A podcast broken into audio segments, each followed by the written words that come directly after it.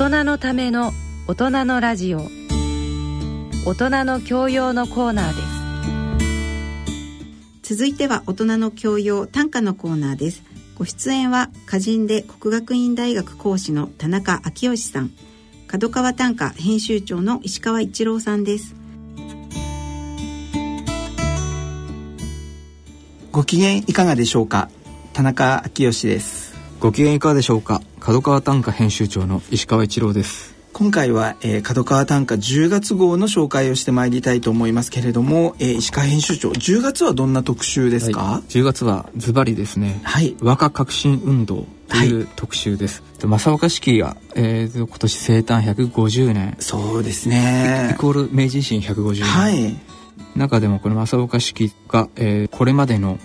貴族を中心とした花壇をですね、はい、庶民に広めたその本当の革命と言ってもいい文化革命ですけども、うんはい、それを、えーと、成し遂げたという、えー、歴史の教科書でも馴染みある人多いと思うんですけどね、この和歌革新運動というものを、ね、ななるべくこう教科書的なものではなくてですね、はい、こう若きこう正岡式20代30代そこそこの歌人がですね、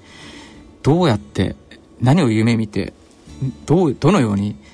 規制の花壇を覆したのかというような、はい、その人間の物語としてですねちょっと追ってみた特集でございます。はい、あの私も今年ちょうど、えーと、正岡式と夏目漱石が2人が52日間だけ一緒に住んでたとい。うミュージカルを松山でやってるものを、えーと、見てきてというのがあったんですけれどもすごくこう明治の文人歌人のこう思いの厚さっていうのは、まああの、えっと、書く人だけではなくて全体が時代全体がそんなあの、はい、熱い思いを持ちながらだったかもしれないですけれどもでも30代半ばで亡くなった正岡式ですけれどもその三十数年の意味は本当に大きいなと、ね、150年経っても思いますけれども、はい、まあ、人生50年ぐらいの時代だったと思うんですけどね。だから今とは、えー、えーと比べられないんですが、はい、この20代30代の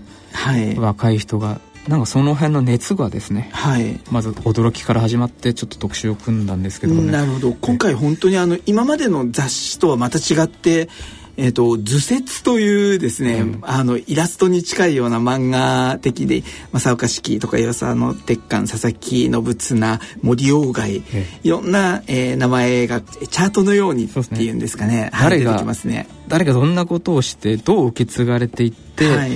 今どうなってるのかっていうのを、この4ページで図で俯瞰できたら分かりやすいし、はい、面白いんじゃないかなと思って作ってみたんですけどね。わかりました。あの森鴎外の流れっていうところもありますけれども今ほとんど知られていないかもしれないんですけど実は明治の文豪と言われる、まあ、夏目漱石もそうですし森鴎外も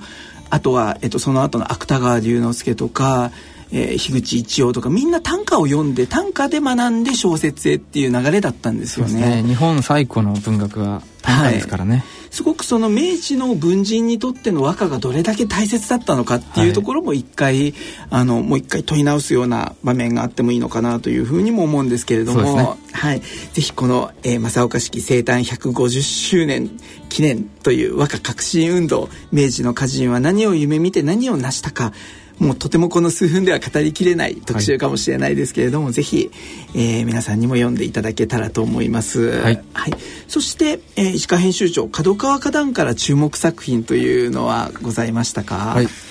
そう最近私が注目している歌人、はい、常連の歌人がいてですね、はい、ま、常連さん。お若い方なんですけど、はい、えーと、青森県の、はい。えー、猫田薫さん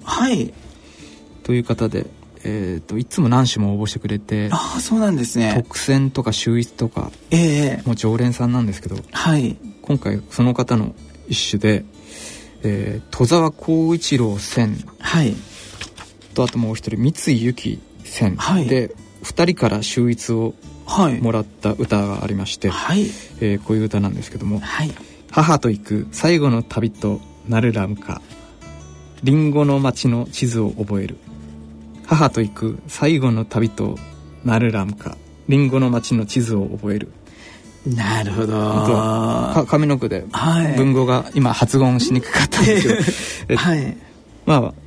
一読してよく場面としてはよくわかると思うんですけど、あのお母さんと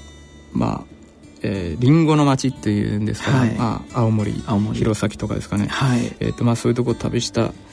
出るとこの場面を歌った歌ですね。あの私も同じ作者のですね別の加藤二郎さんという方がピックアップ特選での第一席で選んでいる歌に注目したんですけれども、はい、えー、柔軟剤何を使っていますかで始まる恋もありそうな夏。柔軟剤何を使っていますかで始まる恋もありそうな夏。すごくこう若々しい歌ではありますけれども爽やかですね。柔軟剤何を使っていますかで始まる恋もありそうな、うん、すごくこう切り口の上手な作者だなというイメージがありますけれども、はい、期待大ですねこの人はね。そうなんですね、はい、青森の猫田さんの作品。はい、はい。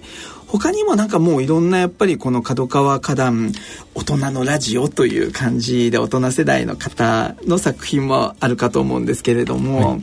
あの、えっと、岩手岩手県のですね中田さんという中田亮さんという方の作品にこんな作品もありました珍しく花に見惚れていた妻が夫がクレマチスという名を覚えたり珍しく花に見惚れていた妻が夫がクレマチスという名を覚えたり、えー、夫がある年齢になって珍しく花に見惚れていたと、うん、そのクレマチスという名前を夫が覚えたっていうことをそのまま歌にしているおばあ様の歌という感じですけれども、う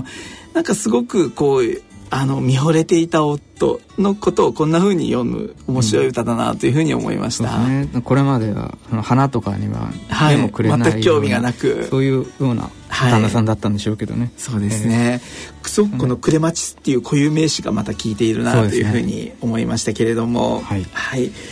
ではえーと、次号11月号というのは石川編集長、はい、どんな特集を組まれましたでしょうか、はい、次号は恒例